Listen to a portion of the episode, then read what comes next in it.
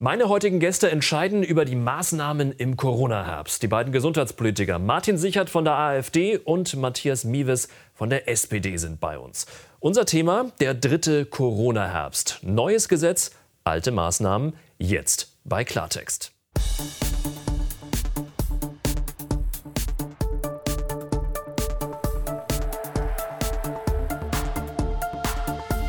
Schön, dass Sie bei uns sind. Ganz herzlich willkommen zu Klartext aus Berlin. Matthias Miewes ist bei uns. Er sitzt für die SPD im Bundestag. Gesundheit ist sein Thema.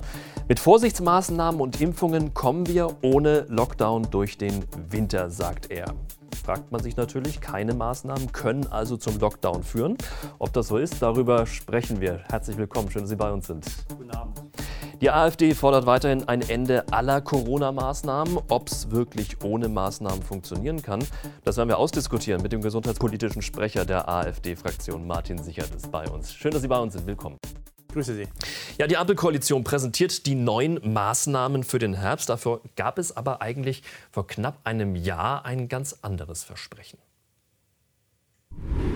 Es gibt ein absolutes Ende aller Maßnahmen und alle Maßnahmen enden spätestens mit dem Frühlingsbeginn am 20. März 2022.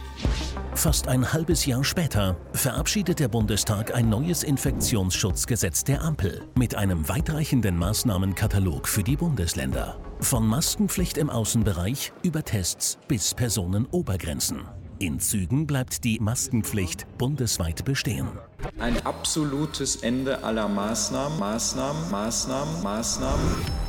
Herr Miewes, warum hat die Ampelkoalition dieses Versprechen gebrochen? Also das Versprechen hat ja nicht Karl Lauterbach äh, oder auch ich abgegeben, auch nicht die SPD. Äh, und deshalb äh, haben wir auch kein Versprechen gebrochen. Der Punkt ist der, die Pandemie ist leider noch nicht zu Ende. Wir sind im Moment in einer etwas besseren Phase. Deshalb gibt es aktuell auch fast keine Maßnahmen mehr. Aber wir wissen nicht, ob es im Winter noch mal schlimmer wird. Und dafür müssen wir Vorsorge tragen, damit wir für alle Situationen gerüstet sind. Wobei dieses Versprechen von Herrn Buschmann, dem jetzigen Bundesjustizminister, äh, damals ja als Ampel während der Koalitionsverhandlungen ja kommuniziert wurde, gemeinsam mit den Kollegen von der SPD und den Grünen. Wie gesagt, für Herrn Buschmann kann ich nicht sprechen. Ich kann mir nur anschauen, wie die Situation ist. Und äh, wenn wir in den Winter schauen, dann sagen alle Expertinnen und Experten, wir sind uns noch nicht sicher, was passiert. Wenn wir Glück haben, sind wir in einer guten Situation mhm. und wir brauchen keine zusätzlichen Maßnahmen. Falls wir aber noch mal Varianten bekommen, die deutlich ansteckender sind oder die Menschen noch deutlich kränker machen, dann müssen wir zumindest die Möglichkeit haben, schnell zu reagieren. Die AfD ist für das Ende aller Maßnahmen schon sehr, sehr lange. Warum glauben Sie, geht es auch ohne Maßnahmen? Zum einen sehen wir, dass die Maßnahmen massive Nebeneffekte haben, massive schädliche Effekte. Wir sehen beispielsweise, dass die Zahl der Depressionen massiv angestiegen ist, gerade bei Jugendlichen, bei jungen Menschen. Wir sehen, dass die Maßnahmen wie Masken und Abstand auch auf das Immunsystem einen deutlich schädlichen Einfluss haben.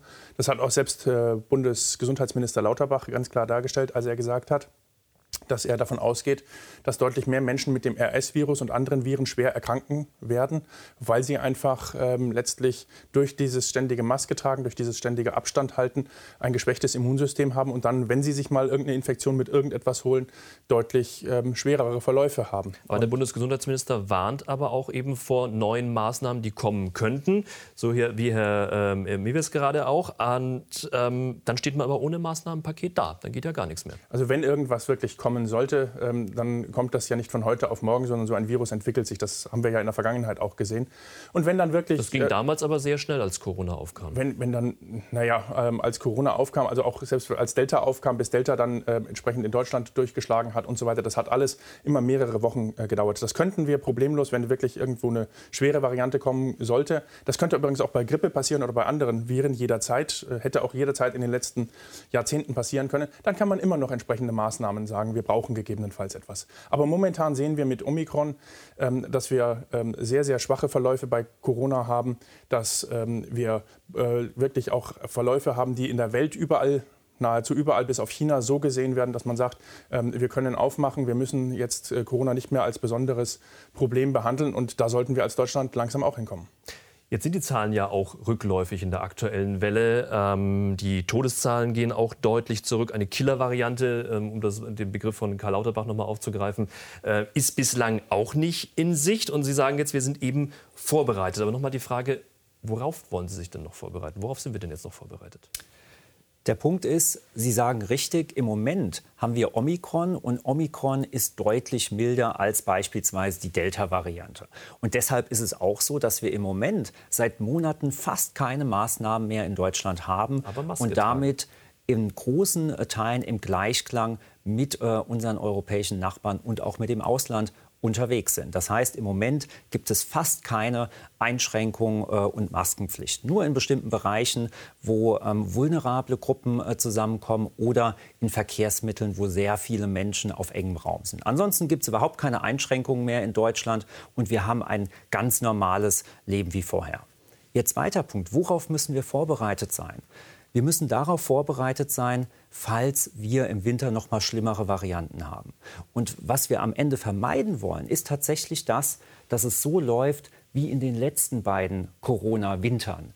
Denn da hatten wir plötzlich mit dem Virus zu kämpfen. Wir waren nicht gut vorbereitet, nicht optimal und mussten dann Dinge machen wie Lockdowns. Wir mussten Schulschließungen machen. Und das hat genau dazu geführt, dass es die psychischen Probleme gibt, dass Kinder nicht mehr in die Schule konnten, dass wir Probleme im Bildungssystem äh, bekommen haben. Und die Vorbereitung jetzt, zurück zu Ihrer Frage, ist notwendig, weil wir eben keinen Lockdown mehr wollen. Wir möchten keine Schulschließungen mehr. Und deshalb haben wir ein Konzept, das uns in die Lage versetzt, mit milden Maßnahmen zu reagieren, wenn es notwendig wird. Wenn die Lage gut bleibt, müssen wir diese Maßnahmen auch nicht ziehen. Ja, wobei Sie aber angesprochen haben gerade eben, ähm, wir haben fast keine Maßnahmen mehr zum jetzigen Zeitpunkt. Mhm. Das äh, stimmt auch. Wobei man, wenn man sich ins restliche Europa umschaut, da gibt es wirklich gar keine Maßnahmen mehr. Sie haben gerade eben angesprochen, äh, in öffentlichen Verkehrsmitteln. Das äh, gibt vielleicht noch die Regelung, aber es hält sich eigentlich in Wirklichkeit keiner mehr dran. Zumindest im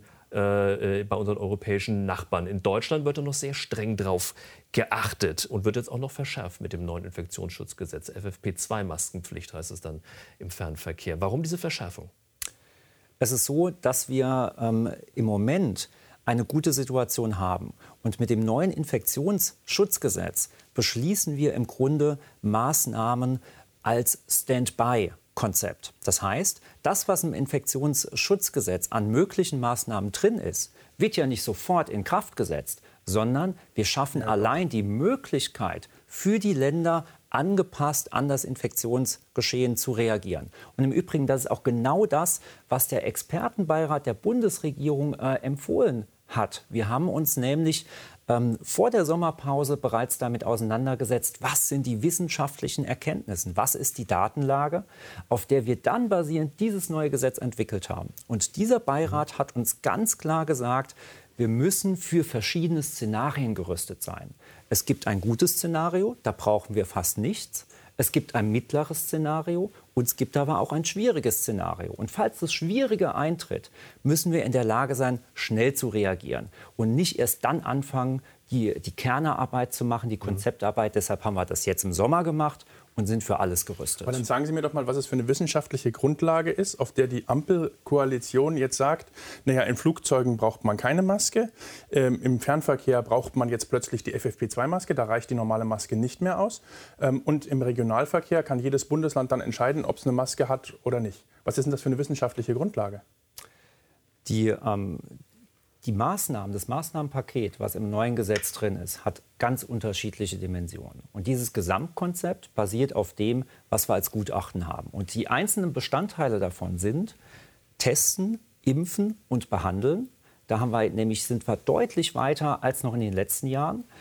Der zweite Block ist, wir müssen bestimmte Gruppen noch mal besonders schützen. Einer, das sind die äh, vulnerablen Gruppen, beispielsweise Menschen, die in Pflegeheimen äh, leben und das andere sind mhm. die Kinder und Jugendlichen, auf die wir besonders noch mal achten müssen, damit wir eben nicht die Bildungschancen verbauen.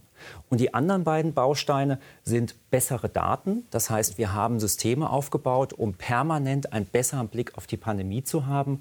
Und das Letzte sind die Maßnahmen, die wir auf Standby haben, um sie zu ziehen. Das ist unser Sieben-Punkte-Plan, der komplett auf den Empfehlungen und den wissenschaftlichen Erkenntnissen des Sachverständigenrates beruht.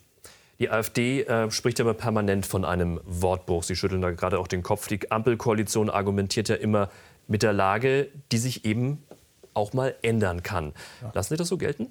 die Lage kann sich immer ändern und deswegen muss ich jetzt nicht präventiv die Freiheitsrechte der Menschen einschränken und ich muss nicht präventiv den Menschen sagen, ihr müsst im Fernzug jetzt plötzlich alle FFP2-Maske tragen, weil die normale Maske nicht mehr ausreicht und äh, im Flugzeug hingegen ähm, hat man dann keine Maske. Ich glaube eher, dass das ähm, Konsequenzen der Empörung teilweise der Bürger sind, wo man sagt, ja, wenn jetzt Habeck und Scholz im Flugzeug ohne Maske unterwegs sind, sowohl auf dem Hinflug als auch auf dem Rückflug stundenlang, ähm, warum sollen wir als Bürger dann noch Maske tragen? Wären Herr Habeck ähm, und Scholz äh, mit dem Zug gefahren, statt mit dem Flugzeug geflogen, hätten wir wahrscheinlich jetzt keine Maskenpflicht mehr im äh, Zug und stattdessen vielleicht die Maskenpflicht dann im Flugzeug. Also das ist alles, Sie haben ja auch gerade, Herr Miewes, die Antwort nicht gegeben, auf welcher Basis man solche unterschiedlichen Regelungen, die die Menschen auch überhaupt nicht verstehen können, auf welcher Basis man solche Regelungen überhaupt ergreift. Und ich glaube, dass wir dort äh, mit der Politik, wenn wir uns wegbewegen von dem, ähm, was uns tatsächlich die Daten sagen, was für die Menschen auch begreifbar ist. Wenn wir wieder sagen, ja, es gibt hier einen Flickenteppich von Maßnahmen, der davon abhängt, welche Landesregierung ich wo habe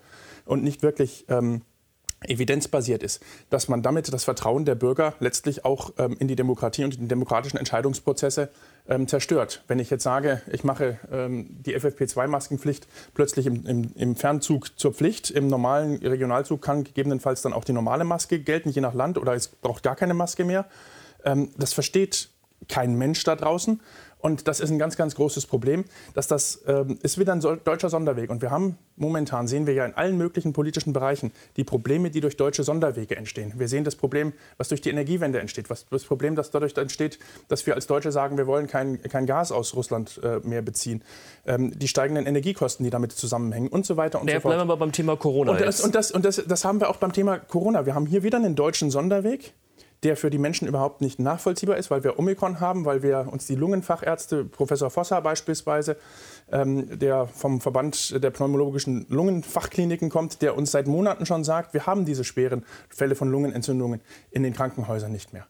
Ähm, und das heißt, wenn wir diese Fälle nicht mehr haben, dann müssen wir zurück zur Normalität ähm, und müssen äh, wieder die Regeln entsprechend runterfahren. Und wenn tatsächlich irgendwo mal eine Variante sein könnte, es können ja auch jederzeit eine andere äh, Erkrankung kommen, dann kann man jederzeit auch wieder neue Maßnahmen verhängen.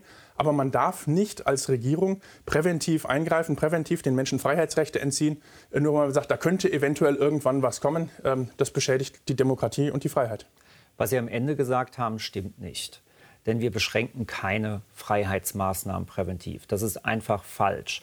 Das Gesetz, was diese Woche in den Bundestag geht, dort geht es darum, Vorsorge zu treffen.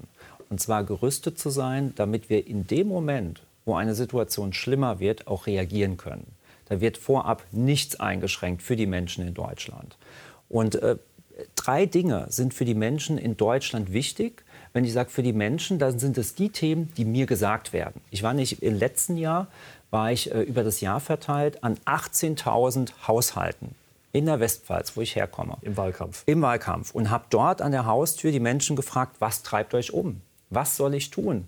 Und ein großes Thema war natürlich Corona. Und zwar hauptsächlich drei Dinge, worüber sich die Menschen beschwert haben. Das eine ist, dass sie gesagt haben, ey, bei euch Politikern hat man den Eindruck, ihr stolpert von der einen Krise in die nächste und ihr seid nicht vorbereitet. So, der zweite Punkt war die Lockdowns. Die, weil die Lockdowns sich massiv auf das tägliche Leben der Menschen ausgewirkt haben. Die Geschäfte waren zu, Arbeitsplätze waren bedroht. Es war eine Krise in unterschiedlichen Dimensionen. Und das dritte Thema, worüber sich die Menschen zu Recht beschwert haben, war, was ist eigentlich mit unseren Kindern und Jugendlichen?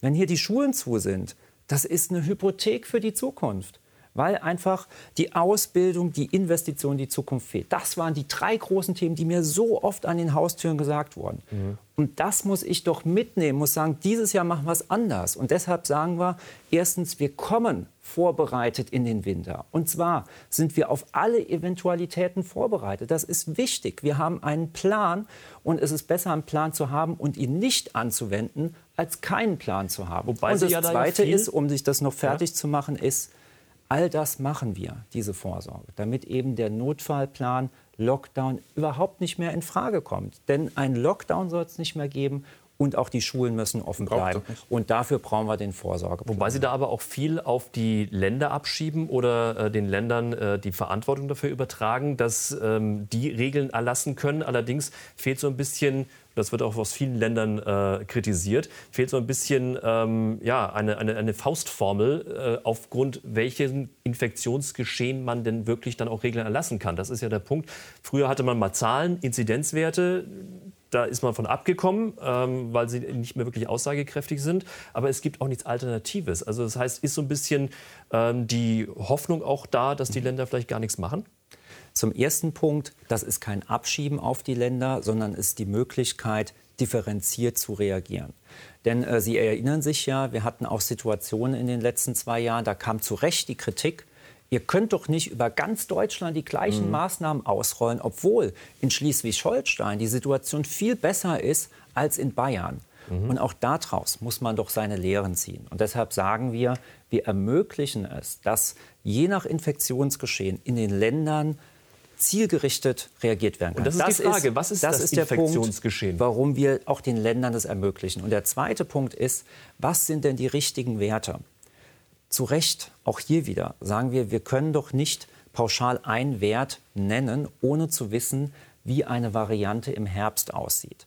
Das muss man dann schauen, wie wirken sie sich aus, wie ansteckend sind die, äh, wie schwerwiegend mhm. sind sie beim Krankheitsverlauf und darauf anpassen. Was wir aber wissen ist, dass wir auch nicht mehr alleine einen Wert nutzen können, wie die Inzidenz, weil die nicht viel aussagt, sondern man muss gleichzeitig gucken, wie ist die Situation beispielsweise in den Krankenhäusern, wie ist die Belastung des Gesundheitssystems. Nur mit dieser Gesamtbetrachtung bekommt man auch ein valides Bild am Ende. Mhm. Wir sehen doch, dass die Belastung des Gesundheitssystems seit vielen Monaten durch die Maßnahmen, wenn scharf ist, und Corona eigentlich gar keine relevante Rolle mehr spielt. Wir sehen seit vor äh, Weihnachten letztes Jahr, dass die Zahl der belegten Intensivbetten deutlich gesunken ist. Ähm, wir sehen, dass Omikron zwar unglaublich viele Menschen infiziert hat dieses Jahr, dass es aber keine relevante Auswirkung auf die Krankenhäuser hat, außer die Regelung, dass man gesagt hat, naja, wenn jemand sich positiv äh, testen lässt und positiv getestet wird, dann muss derjenige daheim bleiben. Und deswegen äh, natürlich, weil die Krankenschwestern und äh, Ärzte sich auch entsprechend äh, dort mit infiziert haben, man dort ähm, viel ähm, Leute aus, den, aus diesen Bereichen äh, rausgezogen hat. Weswegen andere Länder wie Österreich beispielsweise irgendwann gesagt haben, wir brauchen keine Quarantäneregeln mehr, weil die Quarantäneregeln schaden uns mehr, als sie uns in irgendeiner Weise nutzen. Wir sehen, dass die ganze Welt ähm, mit Corona umgeht wie mit, mit der Grippe und mit anderen Infektionskrankheiten. Und wir machen hier in Deutschland wieder ein, ein Sonderfass auf und sagen, nee, ähm, wir treiben diese Panik und, und Angstmacherei, die wir die letzten zwei Jahre gemacht haben, treiben wir deutlich weiter. Wir treiben die Menschen weiter in die Panik. Ähm, wie gesagt, FFP2-Maskenpflicht im Zug, da haben wir schon Freiheitseinschränkungen. Durchaus, wenn die Menschen da vier, fünf Stunden ähm, ohne Maske unterwegs sein müssen. Mit ähm, Maske. Äh, mit Maske, Entschuldigung, mit Maske unterwegs sein müssen und dort dann ähm, tatsächlich auch wieder Mimik wegfällt und so weiter und so fort. Also das ist ja alles, ähm, äh, sind alles Sachen, die man hier ergreift. Die wirklich auch im Ausland, wo man sagt, was machen die Deutschen da? Ähm, wieso gibt es da diese entsprechend äh, scharfen Regeln? Und dann haben wir jetzt noch gegebenenfalls sogar 3G im Gesetz drinstehen, wo in der Gastronomie und in der Veranstaltungswirtschaft dann gegebenenfalls derjenige, der ähm, in den letzten drei Monaten geimpft wurde oder getestet wurde, ähm, äh, geimpft wurde oder genesen ist, ähm, der dann äh, rauskommt, nicht, sich nicht testen zu müssen und auch keine Maske da, tragen da, da, da werden wir später noch zu, werden wir später noch zu kommen, Herr Sichert. Das sind äh, viele Punkte, die Sie jetzt angesprochen haben. Der Punkt, der richtig äh, war, ist, äh, dass im Moment äh, wir deutlich weniger Menschen beispielsweise mit Corona im Krankenhaus haben. Das heißt, die Situation hat sich deutlich entspannt. Das ist ja. richtig. Und das ist auch mit ein Grund dafür, warum wir im Moment fast keine äh, Maßnahmen brauchen, sondern ein ganz normales Leben in Deutschland haben. Aber es gibt ja ein paar Punkt, Maßnahmen. Das ist ja das, was Herr Sichert meinte. Sind, Stichwort Masken. Es sind extrem wenige. Ansonsten haben wir ein ganz normales Leben in Deutschland, wie vorher. Und der zweite Punkt, der tatsächlich nicht stimmt, ist, dass in Deutschland Panik herrscht. Also zumindest äh, da, wo ich herkomme, in der Pfalz, war ich in den letzten äh, Wochen äh, auf vielen Veranstaltungen, Dorffesten, Kerven. Die Leute gehen dorthin, können sich ohne Maske bewegen, können feiern, äh, können äh, gute Laune äh, haben an den Stellen. Wir haben ein ganz normales Leben. Das Wort Panik passt überhaupt nicht zur Realität. Um nochmal zu dem Punkt Masken zu kommen. Im Flugzeug sollen sie wegfallen in wenigen Wochen, ab Oktober dann auch. Ähm, wer ja nach eigener Aussage immer sehr viel mit Daten auch arbeitet, das ist ja auch der Bundesgesundheitsminister Karl Lauterbach mit Daten und mit mhm. Studien. Und deswegen haben sich viele diese Woche etwas gewundert, als er uns äh, das sagte. Die Lufthansa hat immer wieder vorgetragen, dass sie die Maskenpflicht in Flugzeugen nicht mehr umsetzen kann. Sie wäre nicht nur nicht mehr kontrollierbar, sondern auch nicht mehr also erzwingbar, nicht mehr umsetzbar. Daher haben wir davon Abstand genommen und reduzieren uns auf die Bereiche im Inland, wo das möglich ist. Wie ist das jetzt? Datenbasiert oder entscheidet jetzt die Lufthansa, dass wir keine Masken mehr tragen müssen im Flugzeug? Die Lufthansa entscheidet es natürlich nicht. Äh, am Ende macht das der Gesetzgeber, wie das bei allen anderen Themen äh, auch der Fall ist. Ähm, bei diesem Thema gibt es tatsächlich aber noch einen anderen äh, Grund. Natürlich treffen wir Entscheidungen datenbasiert. Es gibt manchmal aber auch andere, beispielsweise rechtliche Rahmenbedingungen. Und beim Thema Verkehr ist es so, dass wir im Flugverkehr das sind grenzüberschreitende Themen.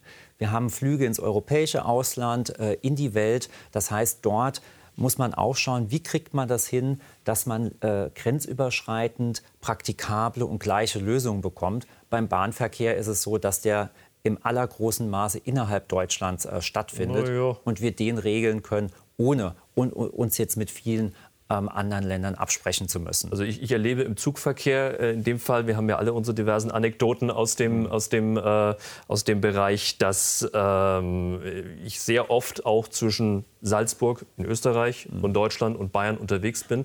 Und wenn man in Salzburg in den Zug einsteigt, dann ist dieser Zug schon vier Stunden von Budapest kommt durch Österreich gefahren, mhm. ohne Maske. Und alle Leute schütteln den Kopf, in die Ansage kommt pünktlich an der Grenze, setzen Sie jetzt die Maske auf. Wenn ich hier in Deutschland bin, sehe ich, dass ein großer Teil der Menschen tatsächlich mit Maske unterwegs ist. Viele Menschen haben die Maske unter der Nase, weil sie frei atmen wollen, aber in Anführungszeichen man ihnen sagt, ihr müsst eine Maskenpflicht einhalten. Ähm, viele Menschen ähm, sind äh, gerade im Zug am Essen und am Trinken, weil wenn sie essen und trinken, brauchen sie keine Maske äh, mhm. tragen ähm, und so weiter. Ähm, und ähm, auf der anderen Seite ähm, ist es natürlich so, dass das, was ich im Ausland auch erlebt habe, dass es gerade Deutsche sind, wenn sie ins Ausland gehen, ähm, die dort dann in Spanien beispielsweise mit Maske, die Leute, die unterwegs waren mit Maske, waren fast nur deutsche Touristen, die ich dort gesehen habe, die wirklich dort auch Maske getragen haben. Ähm, also es hat schon, man hat schon eine gewisse Angst bei den Menschen implementiert. Ich freue mich aber, dass wir da einer Meinung sind, dass die jetzige Situation, in der wir uns sind, definitiv kein Anlass für Panik ist und dementsprechend so sehen wir es, bräuchte es dann auch keine Maßnahmen, sondern wenn wir irgendwo mal was Gefährliches haben sollten, egal was das ist, ob das eine gefährliche Grippevariante ist oder eine Corona-Variante oder sonst was, können wir jederzeit immer noch binnen kurzer Zeit ähm, Maßnahmen ergreifen. Da muss man jetzt nicht präventiv irgendwie ähm, Einschränkungen machen. So sehen wir das. Ja, im ersten Punkt, da sind wir uns tatsächlich äh, einig. Bei dem zweiten Punkt möchte ich aber noch mal herausstellen, was der Unterschied äh, ist. Mit dem neuen Gesetz setzen wir keine neuen Maßnahmen in Kraft sondern wir schaffen die Möglichkeit, sie zu ziehen, wenn wir sie brauchen. Und Sie sagen ja, wir brauchen das Gesetz nicht. Das ist im übertragenen Sinne so, dass man sagt, okay, über den Sommer hatten wir jetzt keine Brände, deshalb brauchen wir auch keine Feuerwehr mehr. Da sage ich doch, die Feuerwehr, die brauchen wir noch. Wir müssen weiter gucken, dass die Feuerwehr in Schuss ist, dass die ordentliche Fahrzeuge hat, dass die gutes Personal hat, damit sie bereit ist, auszurücken, wenn es wirklich brennt, wenn es wirklich schlimm ist. Ich hätte es natürlich auch am liebsten, wenn nichts passiert und die Feuerwehr gemütlich mit ihren Fahrzeugen im Gebäude bleiben kann. Absolut. Aber ich muss die Feuerwehr haben. Denn wenn es brennt, dann habe ich nicht noch Zeit, Fahrzeuge anzuschaffen, ein Team zu trainieren. Dann muss die Mannschaft stehen, muss raus und die Brände löschen. Und das brauchen wir auch mit diesem Gesetz. Haben Sie so wenig Vertrauen in unser Gesundheitssystem, dass Sie der Auffassung sind, dass wenn die ersten Fälle von einer, ähm, ich sage jetzt mal gefährlichen Variante, egal welcher Krankheit, kommen sollten, dass wir nicht in der Lage sind, dann festzustellen, oh, da kommt etwas, da breitet sich etwas aus, ähm, da reagieren wir mit entsprechenden Maßnahmen, sondern dass uns das plötzlich hoppla hopp mit äh, Tausenden, Zehntausenden, Hunderttausenden Fällen überfallen würde, was ja entgegen allen wissenschaftlichen Daten aus der Vergangenheit, also äh, selbst diese hochentsteckenden Varianten wie Omikron und sonst was haben sich ja auch erst, da gab es erst einzelne Infektionsfälle und dann gab es äh, ein Dutzend und dann gab es ein paar Dutzend und so weiter. Inzwischen gibt es fast nur noch Omikron äh, weltweit. Ähm, das ist doch die Entwicklung, die wir sehen. Und da haben wir doch durchaus Zeit, auch mehrere Wochen, darauf zu reagieren, wenn so etwas kommt. Und dann, so müssen wir uns doch eigentlich in einer freiheitlichen Gesellschaft aufstellen, dass wir nicht sagen, wir machen präventiv für alle möglichen Fälle, die irgendwo mal auftreten können, entsprechend scharfe äh, Regelungen, die wir den, den Ländern in Anführungszeichen überlassen, sondern wenn wirklich was kommt, dann können wir hingehen und als Gesetzgeber sagen, okay, wir geben euch diese Möglichkeiten in der Hand, aber doch nicht alles präventiv. Aber nachdem Sie beide jetzt auch schon öfter das Wort Daten eben angesprochen haben, Studien, die verschiedene Dinge belegen. Es äh, gibt ja ein äh, aktuelles äh, Forschungsprojekt beim Bundesforschungsministerium. Ähm, da läuft eine Studie, die herausfinden soll, wie immun die Bevölkerung momentan ist. Inzwischen schon entweder durch Impfung oder durch äh, Infektion. Es gibt auch erste Ergebnisse, aber die will man, so schreibt es die Bildzeitung, die will man momentan noch nicht rausrücken, sondern erst in ein paar Wochen. Das sind aber sehr wesentliche Daten, die, da, ähm, die auch die die auch das Infektionsschutzgesetz natürlich entsprechend beeinflussen könnten. Warum will man die nicht zeigen? Was ich hervorragend an Karl Lauterbach finde, ist, es gibt an ihm sicher sehr viel zu kritisieren, absolut. Aber was Karl Lauterbach immer nach vorne stellt, ist daten- und faktenbasiertes Arbeiten. Und deshalb ist er das auch, der selbst auch sehr viele Studien liest, der sich auch permanent mit internationalen Experten vernetzt und berät. Mhm. Und auch im Gesundheitsausschuss, Sie kennen das ja selbst, haben wir regelmäßig ganz unterschiedliche Experten äh, zu Gast, die uns ihre neuesten wissenschaftlichen Erkenntnisse vorstellen und wir als Abgeordnete die Möglichkeit haben, uns persönlich ein Bild zu machen. Zu wissenschaftlichem und faktenbasierten Arbeiten gehört aber auch, dass Studien fertig gemacht werden, dass sie unseren hohen Ansprüchen an wissenschaftliche Ergebnisse äh, entsprechen. Und das machen wir auch. Und wo diese äh, Kriterien Aber es gibt Zwischenergebnisse sobald, auch. Wie gesagt, gerade wenn es um so eine wichtige Entscheidung wie jetzt gerade geht, eben indem ein neues Gesetz verabschiedet wird mit neuen Maßnahmen. Absolut. Und deshalb müssen Studien auch sauber fertig gemacht werden. Und im Übrigen, wo haben wir das schon genutzt? Wir haben vor den Sommerferien ein sehr umfangreiches Gutachten des Sachverständigenrates bekommen, die ganz viele Studien mit einbezogen haben, die sowohl in Deutschland als auch im Ausland gemacht wurden und haben auf einer ganz breiten Datenbasis, auch mit dem Einbeziehen ganz unterschiedlicher Perspektiven, Empfehlungen ausgesprochen, die sich fast eins zu eins in unserem Gesetz wiederfinden. Und deshalb ist es eine Bestätigung, dass wir absolut uns an den wissenschaftlichen Erkenntnissen orientieren. Also gerade die Sachverständigen haben doch gesagt, dass uns Daten und Zahlen in vielen Bereichen fehlen und sie deswegen sich sehr schwer tun mit äh, Einschätzungen von vielen, vielen Maßnahmen. Ähm, ich persönlich muss sagen, ich empfinde es als einen großen Skandal, dass wir entsprechende Daten bei der Regierung haben und das Parlament äh, darüber nicht informiert wird, die Abgeordneten nicht vor der Abstimmung entsprechend diese Zahlen zur Verfügung gestellt werden. Ähm, ich empfinde das sogar als Missachtung der Demokratie weil ich der Auffassung bin, wenn ein Abgeordneter über schwerwiegende Entscheidungen, die ähm, letztlich das, das Leben von 83 Millionen Menschen beeinflussen, trifft, dann muss er eine möglichst breite Datenbasis haben. Und wenn die Regierung entsprechende Daten hat und wenn entsprechende Daten vorliegen, dann müssen die den Abgeordneten auch im Vorfeld dieser Abstimmung zur Verfügung gestellt werden. Und dann kann es nicht sein, ja, dass man sagt, ja, jetzt schauen wir, dass wir das noch schnell eben durchdrücken und danach kommen dann die Zahlen, die was ganz was anderes belegen. Also das halte ich für ein völlig falsches Herangehen sondern auch wenn man da nur Zwischenergebnisse hat oder sowas, sollten die Abgeordneten jederzeit auf dem aktuellsten Stand gehalten werden, damit sie entsprechend wirklich äh, eine fundierte Entscheidung treffen. Ich glaube, dass ist auch das, was die Bürger da draußen erwarten, dass die Abgeordneten eine möglichst gute, fundierte Basis haben, auf der sie entsprechende Entscheidungen treffen können. Und dass die Regierung die Daten nicht zur Verfügung stellt, halte ich persönlich für einen Skandal.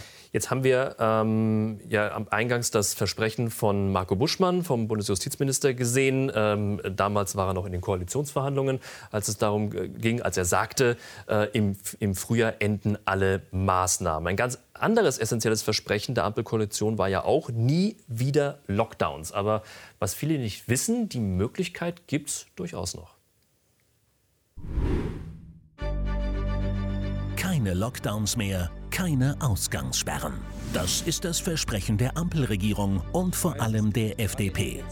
Doch das Versprechen kann offenbar gebrochen werden. Eine Auswertung von FDP-Vize Wolfgang Kubicki für seine Fraktion ergibt, auch künftig sind Ausgangssperren möglich. In seiner 15-seitigen Auswertung warnt Kubicki konkret, durch das neue Infektionsschutzgesetz wurde die Rechtsgrundlage für Ausgangssperren, Kontaktbeschränkungen, Betriebsschließungen 2G, 3G nicht gestrichen. Der Bundestag könne weiterhin die epidemische Lage und damit auch eben diese Corona-Maßnahmen verabschieden. Sind Lockdowns also doch noch möglich? Wie sehen Sie das, Herr Miewes? Lockdowns sind tatsächlich noch möglich, sagt FDP-Vize ähm, Wolfgang Kubicki. Nein, die Ampelkoalition möchte definitiv keinen Lockdown mehr. Und das haben äh, nicht nur äh, Politikerinnen und Politiker der FDP gesagt, sondern das sagt auch äh, Karl Lauterbach äh, jede Woche. Und wir arbeiten mit allen Mitteln darin, dass es keinen Lockdown mehr gibt und auch, dass es beispielsweise keine Schulschließungen mehr gibt. Die Diskussion im Sinne von, was ist theoretisch möglich, ist auch eine absolut theoretische Diskussion. Denn der Bundestag kann grundsätzlich alles beschließen. Alle denkbaren Dinge sind beschließbar, aber für das Thema Lockdown gibt es aus meiner Sicht keine Mehrheit, weder im ganzen Bundestag noch in der Ampelkoalition. Und deshalb ist es eine rein theoretische Diskussion. Lockdown ist auch ein Reizwort bei der AfD schon sehr, sehr lange. Ähm, warum ist Ihnen das nicht schon früher aufgefallen? Warum kommt die FDP damit um die Ecke? Wir wissen das schon lange, dass das durchaus möglich ist. Ähm, wir sagen ja auch, äh, dass diese ganzen Maßnahmen letztlich äh, nicht gebraucht werden, weil es eben ein eine entsprechende Möglichkeit, eine entsprechende Fülle von Instrumentarien gibt, die der Bundestag jederzeit ergreifen kann, wenn wirklich irgendwas ähm, Schlimmes passieren sollte und dass man deswegen eben nicht diese präventiven Maßnahmen braucht, ähm, die wir jetzt bei einem, ich sage jetzt mal, Infektionsgeschehen mit der äh, recht harmlosen Omikron-Variante so haben. Ähm, und deswegen sagen wir ganz klar, wir müssen zurückkehren zur Normalität, denn diesen Instrumentenkasten, den haben wir im Katastrophenfall, in Anführungszeichen, haben wir den jederzeit und den hatten wir auch in der Vergangenheit, hatte den Deutschland schon. Ähm, und dementsprechend kann man jederzeit, wenn irgendwo Katast was Katastrophales eintreten sollte, könnte man jederzeit diese Maßnahmen ergreifen. Da brauchen wir jetzt keine Kubiki und entsprechende Studien. Wir wissen, was alles so im Infektionsschutzgesetz äh, entsprechend drinsteht. Aber dann ist vielleicht die Frage jetzt interessant, warum man diesen Punkt, Sie sagen ja auch, der Bundestag kann jederzeit alles beschließen mit einer entsprechenden Mehrheit, wenn es Mehrheiten gibt. Das ist das Grundprinzip der Demokratie. Aber warum sagt man nicht aus, schon aus aus Prinzip, dass man dieses Wort Lockdown einfach oder, oder die Möglichkeit, dass es gibt, warum streicht man das nicht einfach aus dem Gesetz? Weil die Menschen in Deutschland haben ja Angst davor. Diesen Beschluss gibt es nicht. Er steht nirgends auf der Tagesordnung. Deshalb nochmal verstehe ich es nicht, warum Sie es zum dritten Mal ansprechen. Also Sie können es ausschließen. Steht, es steht nicht auf der Tagesordnung. Wir, wollen es, heißt. wir wollen es unter allen Umständen vermeiden. Und deshalb brauchen wir ein Vorsorgepaket, was viel mildere Maßnahmen im Standby-Modus hat, weil wir keinen Lockdown wollen. Dann kommen wir noch mal auf das Thema Maske. Man ist ja künftig davon befreit unter bestimmten Voraussetzungen. Eine Voraussetzung ist aber unter anderem eine frische Impfung. Viele Geimpfte könnten nach den neuen Plänen von Gesundheitsminister Karl Lauterbach schon bald erneut als ungeimpft gelten. Der Grund? Nur frisch geimpfte dürfen künftig ohne Maske ins Restaurant oder öffentlich zugängliche Innenräume wie Einzelhandel oder Supermarkt. Das bedeutet, die letzte Impfung oder Infektion darf maximal drei Monate zurückliegen, sonst gilt Maskenpflicht. Charité-Immunologe Andreas Radbruch sieht Lauterbachs Pläne skeptisch. Was zu erwarten ist, ist, dass der Schutz vor schwerer Erkrankung vielleicht noch ein kleines bisschen nach oben geht, über 95 Prozent ähm, aber der Schutz vor Ansteckung auch nur sehr kurz und sehr mickrig sein wird. Und deswegen gibt es eigentlich für die allermeisten Menschen äh, keinen Grund, äh, sich eine vierte Impfung jetzt abzuholen, denn sie sind bereits äh, sehr gut geschützt. Benötigen die Menschen in Deutschland dennoch alle drei Monate eine neue Spritze? Kommt jetzt die Inflation? Herr Miewis, alle drei Monate eine neue Impfung, wenn die Länder das beschließen? Die Möglichkeit gibt es ja im neuen Gesetz. Nein. Das ist eine Fehlinterpretation dieses Gesetzes. Und ich muss auch sagen, ein Satz in dem Einspieler äh, stimmt so nicht. Ähm, denn ähm, jemand, äh, es wurde behauptet, wenn man sich nicht alle drei Monate äh, impft, gilt man als ungeimpft. Das ist Unsinn. Es ist so, dass wir ähm, im Moment viele Menschen in Deutschland haben, äh, die sind doppelt geimpft. Das sind ungefähr drei Viertel äh, der Bevölkerung. Mhm. Ein großer Anteil davon ist geboostert. Und das ist schon mal ein guter Schutz vor schwerer mhm. Erkrankung. Und das hilft uns auch als Gesellschaft so besser durch die Krise äh, zu kommen, weil wir dadurch einfach ganz viele schwerwiegende Erkrankungen vermeiden und weniger Menschen ins Krankenhaus müssen. Und deshalb ist es grundsätzlich gut, sich mit den guten, sicheren Impfstoffen impfen zu lassen in Deutschland. Und deshalb werden wir auch mal noch mal eine Impfkampagne jetzt fahren für den Herbst. Also das, was Sie gerade gesagt haben, stimmt so nicht. Ich zitiere jetzt einfach mal aus dem RKI-Wochenbericht von Anfang September. Ähm, da sagt das Robert-Koch-Institut selbst ganz klar, dass 14 Prozent der Corona-Intensivpatienten sind ungeimpft und äh, 83 Prozent der Corona-Intensivpatienten sind zwei, drei oder viermal geimpft. Das sind die tatsächlichen Daten. Also zu sagen, ähm, eine Impfung schützt vor einem schweren Verlauf, ist angesichts dieser Zahlen die deutlich bei den äh, vollständig Geimpften höher liegen als der Anteil der vollständig Geimpften an der Gesamtbevölkerung, ist absolut äh, ja, äh, bar jeglicher Realität. Wir haben diese Daten jetzt zwar aktuell nicht vorliegen, wir werden die per Faktencheck noch überprüfen und im zweiten Nachgang dann per Twitter also auf jeden 14, 14, Fall 14, äh, kommunizieren. 14,2 Prozent mhm. der Corona-Intensivpatienten sind ähm, ungeimpft und es sind knapp ein Viertel der Bevölkerung ähm, sind Ungeimpfte.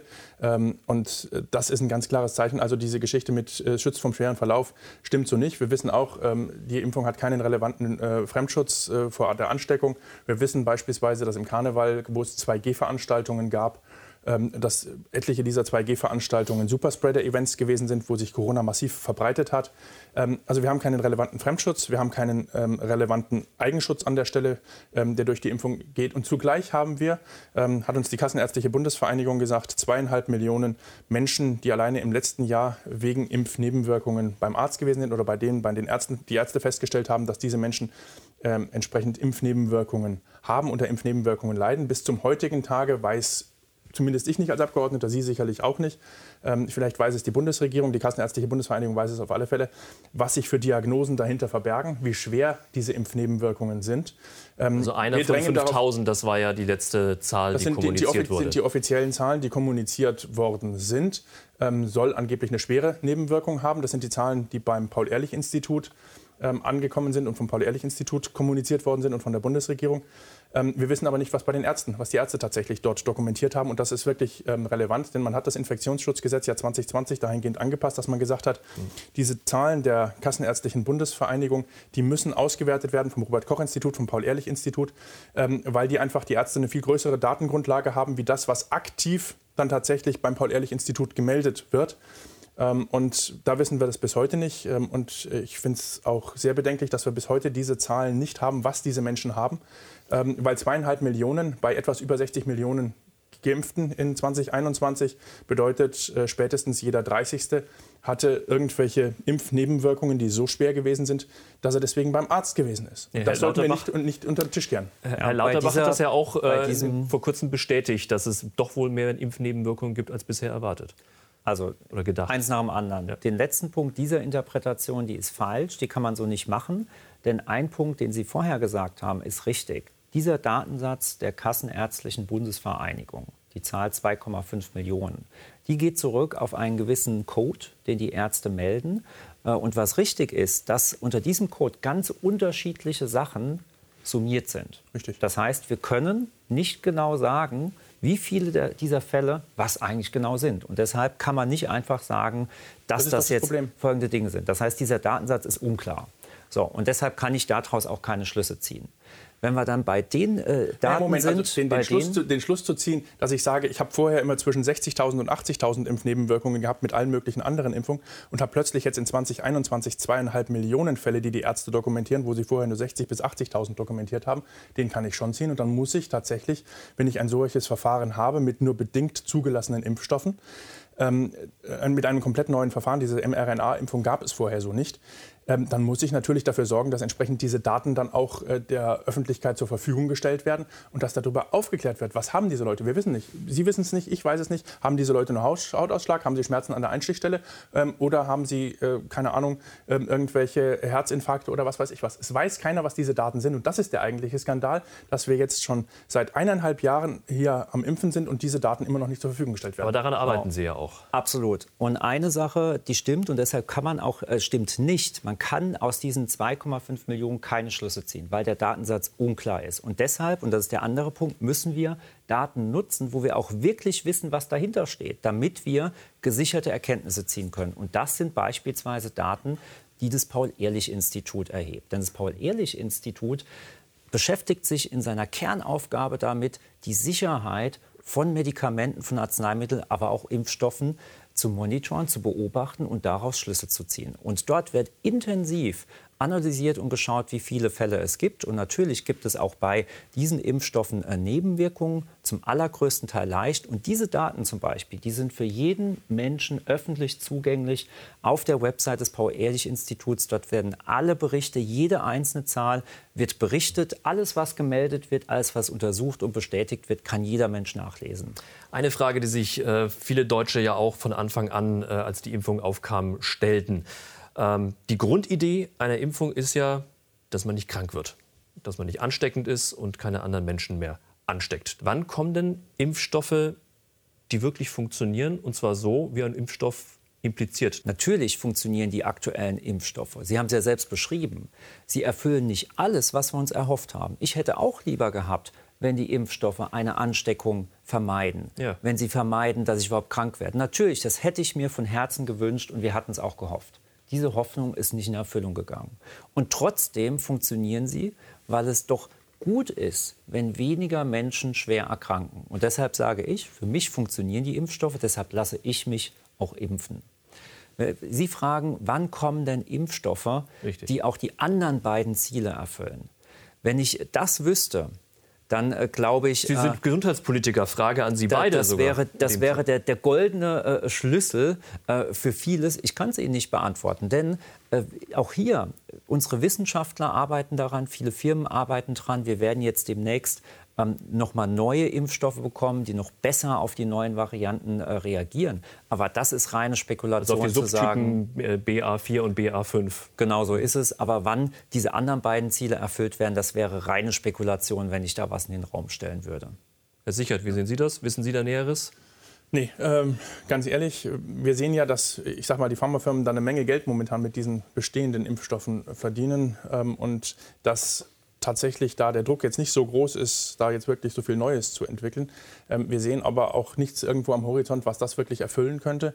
Wenn ich mir die Zahlen und Daten des RKI-Wochenberichts anschaue, dann sehe ich, dass das seit Wochen bei über 80 Prozent der Leute, die auf den Intensivstationen als Corona-Intensivpatient liegen, dass das seit Wochen über 80 Prozent ähm, vollständig Geimpfte sind, die zweimal, dreimal, viermal geimpft sind. Und dann erwarte ich, dass da mit Hochdruck, und das sehe ich leider bei der Bundesregierung nicht, dass mit Hochdruck auch über das Thema der Impfnebenwirkungen aufgeklärt wird, dass da hinterhergegangen wird, was für, Sicher, was für auch das sind, sind das? viele, viele Zahlen jetzt gewesen, die wir äh, jetzt ad hoc in diesem Moment nicht verifizieren können. Aber auch das werden wir auf jeden Fall nachliefern im Machen Nachgang dann bei Twitter, auf unserem Twitter-Account hier bei Klartext.